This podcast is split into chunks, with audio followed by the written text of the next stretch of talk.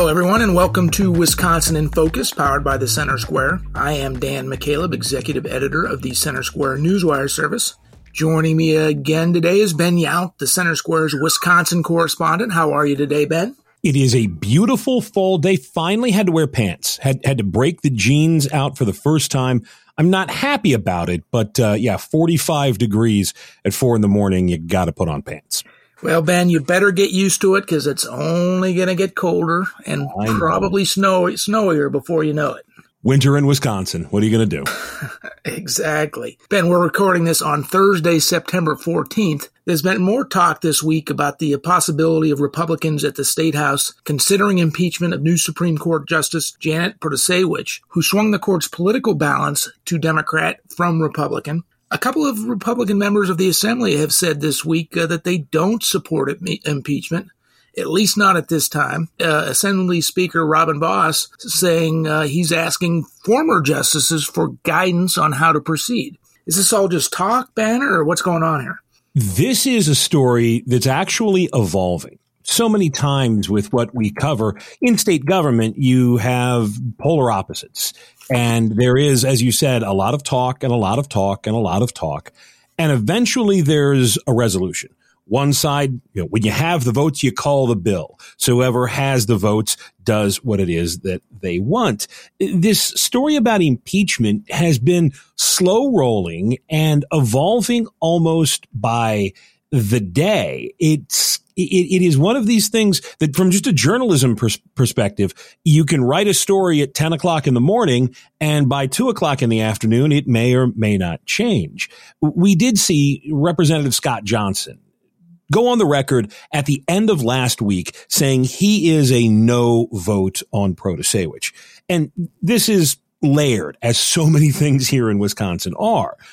Johnson said he, he completely believes that Protasiewicz should recuse herself from hearing cases on the state's political map and on abortion because of what she said during the campaign.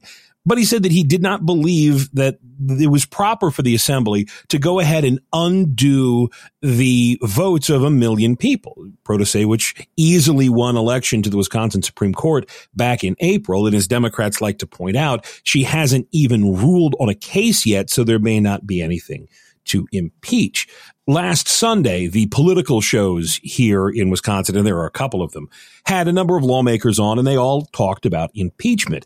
That's where Joy Goeben from Hobart was on the show in Madison.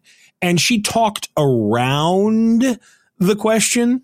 The quote we have from her in our piece is that I've had very little conversation about impeachment, so I don't know everyone else's plan or focus. She went on to talk about how her focus was on tax cuts. Her focus was on helping the middle class. Her focus was on the business of the state. That was Monday. That was actually Friday and Sunday, but that was Monday's update. Tuesday, the top Republican in the Wisconsin Assembly, Speaker Robin Vos, said that he didn't want to impeach Protasiewicz, but he also wasn't going to close the door to the idea he announced on conservative talk station in Milwaukee that he's now asking former members of the Wisconsin Supreme Court to give him advice, to give him essentially a roadmap for how an impeachment either would work or what the threshold should be.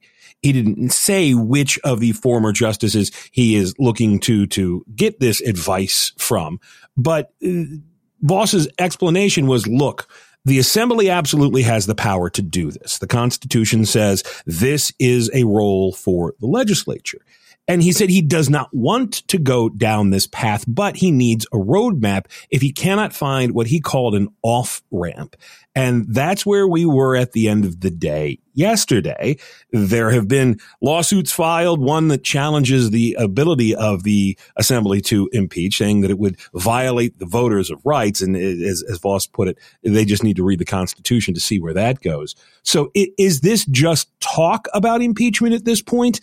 Eh, in some ways, but it's talk that will end with a very serious vote if that's the path that Republicans choose. And, and don't forget, they don't have to go all the way on this. That Republicans don't actually have to impeach and then remove Protasiewicz from the court.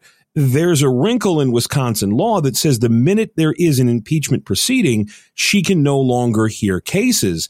And in the worst case scenario for Democrats and Protasiewicz, in the most aggressive case scenario for conservatives and Assembly Republicans, the Assembly could simply open up an impeachment proceeding, freeze Protasiewicz, and leave her frozen until either the abortion cases or the remap cases have been heard and decided. Wow, that would be a bold move by Republicans in the in the legislature. And as you as you told listeners last week, when it comes to the assembly, even though there are a couple of Republicans who are currently wavering, uh, saying they're at least not yet ready to begin impeachment proceedings and would vote against. There's a near supermajority in the assembly, and all it would take to impeach um, is a simple majority. So they could afford to lose a few of their uh, colleagues on the Republican side and still move forward and vote to impeach. Now we don't, we certainly haven't heard from every single Republican member of the assembly as to how they feel about the proceedings, but they, they could stand to lose a few. Is that right? Yeah. The, there, there are 65 Republicans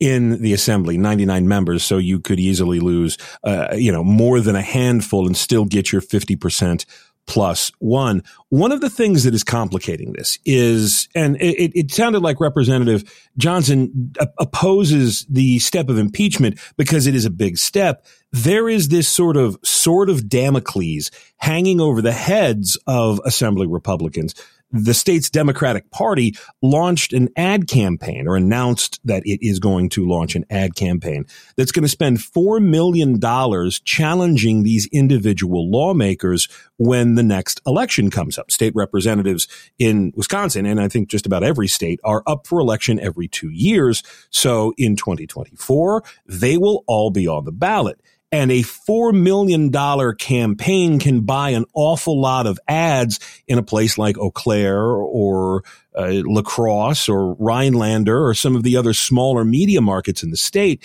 And you got to remember that you know, some of these state representative races cost, you know, mid to low six figures. So if the Democratic Party has $4 million to spend, they can come in and run an awful lot of attack ads against individual Republican lawmakers. And there may be some lawmakers who would avail themselves of the opportunity to not vote on this or to vote no on impeachment while still getting the goal of freezing Protasiewicz uh, because they may want to avoid that spending spree come next election time. All interesting stuff, Ben. As usual, thank you for your insight into this very important story, but we are out of time. As you mentioned earlier, this story can change or update on the dime, so listeners can keep up with all these updates at thecentersquare.com. For Ben Yount, I'm Dan McCaleb.